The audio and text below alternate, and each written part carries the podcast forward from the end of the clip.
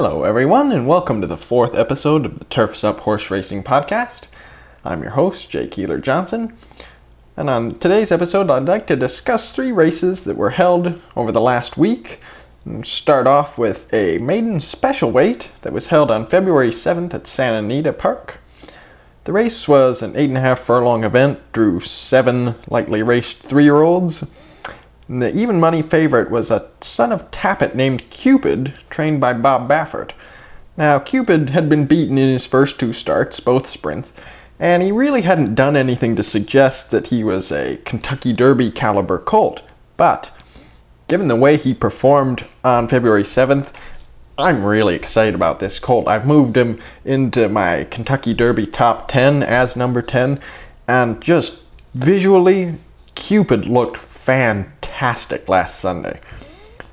At the start of the race, he stumbled a little bit and was away last, but he recovered quite nicely, moved up to race in fourth, close third through the first half mile, and the pace was slow. Opening quarter went in 23.98, half mile in 48.62, and Cupid was caught wide throughout the race. He was running in the three path throughout, but rounding the final turn, Three quarters, 113.12 seconds, Cupid started to move up on the leaders, and turning for home, he took command really just effortlessly and drew off under almost no urging at all from jockey Martin Garcia to win by five and a quarter lengths. Decent time of 143.78 seconds, but on paper, you have to love the fact that the second, third, and fourth quarter miles were all run in faster and faster fractions. Second quarter, 24 and 3. Third quarter, 24 and a half. Uh, fourth quarter went in 24.37 seconds. Cupid was accelerating throughout six furlongs of the race and finished well in the final 16th run in 6.29 seconds. But as impressive as it was on paper, just in terms of fractional times, I, can't even really put into words how impressive Cupid looked turning for home. He just kind of roared past the leaders. Didn't even seem to be exerting himself at all. Never really got asked for run by Martin Garcia. Pulled off easily, looked great doing it, looked powerful. This was a huge performance, and granted, the pace wasn't very fast. We don't know how Cupid will respond to faster paces down the road, and that is a big question. But in all other respects, Cupid looked fantastic on Sunday. I'm really excited to see what he can do down the road. I think he's going to become a graded stakes winner eventually, somewhere if he's able to continue his progression, maybe win a Kentucky Derby prep race or run well, I really think Cupid has the potential to be a major Kentucky Derby contender. Best of all, in terms of pedigree, Cupid should have no trouble going 10 furlongs. He's by Tapit, who's had some success siring 10 furlong runners and even is the sire of Tonalist, who won the 2014 Belmont Stakes. And Cupid's dam is pretty and smart, who is already produced seven winners before Cupid, including the graded stakes winners Ashley's Kitty, Heart Ashley, and also the stakes winner Indianapolis. So Cupid comes from a really strong pedigree. If you look at his dosage profile, very impressive. Really shouldn't have any trouble handling 10 furlongs down the road. The second race that I'd like to mention was a 9 furlong allowance optional claiming race at Gulfstream Park held on February 10th. And the race drew a small field, just five, and the heavy favorite at 1 to 2 was Battery, trained by Todd Pletcher, son of Bernardini out of Flawless Diamond. Earlier in the Gulfstream meet, Battery had finished second, six lengths behind the highly regarded Cherry Wine in a similar allowance race, and off of that effort, he was heavily favored here, and he more than lived up to expectations.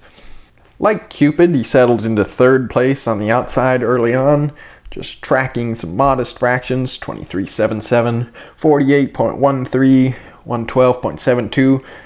And like Cupid, Battery finished very strongly. Took command in the home stretch, ran the fourth quarter in 24.36 seconds, drew off well through a final furlong in 12 and 3. He won by two lengths in the time of 149.69 seconds it was a very impressive performance. It's not every day that you see these three year old allowance races get run in a time of less than a minute 50 seconds. So Battery looked really good, and certainly this performance flatters Cherry Wine, who will be running in the Fountain of Youth Stakes later this month. Battery himself looks bound for stakes company after this performance.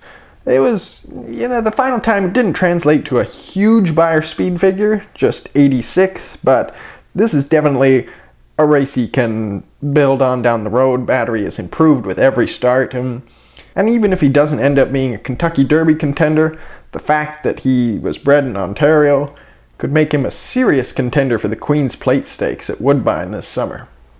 The third race I'd like to mention actually wasn't a Kentucky Derby prep race. It was actually a nine furlong maiden special weight for fillies and mares, some age four and older. And one of the runners was Truly Together, a daughter of Forever Together, the 2008 Breeders' Cup Filly and Mare Turf winner and an Eclipse Award champion. So Truly Together, of course, bred for success on the turf.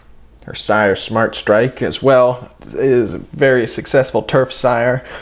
Uh, the sire of English Channel, winner of the 2007 Breeders' Cup Turf.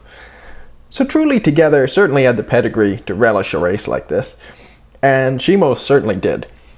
Now, the temporary rail in the race was set at 96 feet. That means they weren't running on the inner paths of the turf course. The temporary rail was up, and they were actually running 96 feet outside of the inner part of the turf course.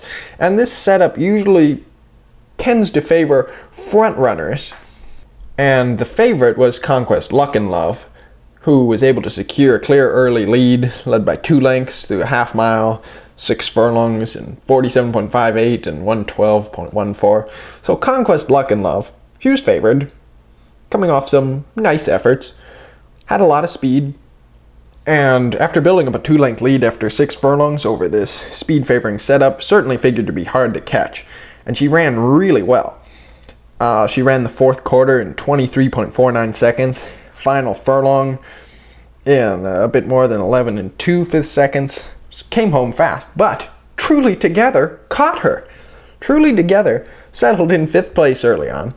Really was going to it was going to be a challenge to catch Conquest Luck and Love over this course, and given how well Conquest Luck and Love was running in the final three furlongs, but truly together, despite trailing by four and a half lengths with five sixteenths of a mile to go, managed to make it all up in those final three furlongs, running that time in about 34 and two fifths seconds according to data from Trakus, and that is very impressive. You don't see that turn of foot every day, especially not from maidens and truly together. It looks like trainer Michael Matz has another very nice filly in his barn, and I'm really looking forward to seeing what Truly Together can do later this year. She looks like a stakes performer to me. Wouldn't be surprised to see her win her fair share of graded stakes races and maybe even grade 1 races later this year. Very exciting filly. Before signing off, I'd also like to briefly mention a couple of notable names that were on the work tab this morning. At Fairgrounds, you had Untappable, champion three year old filly of 2014. She went a half mile in 50 and 3 fifths seconds. She continues to prepare for a 2016 campaign. Also on the Fairgrounds work tab was 2014 Preakness Stakes runner up Ride on Curlin. He went 5 furlongs in a minute and 2 fifths seconds. And then at Palm Meadows, Mohaymen in his first workout since winning the Holy Bull Stakes, went a half mile in a sharp 47 and 3 fifths seconds. Very impressive. He figures to be tough to beat in the Fountain of Youth Stakes later this month. That should do it for the fourth episode of the Turf's Up Horse Racing Podcast. I'd like to thank you for listening. Enjoy the racing!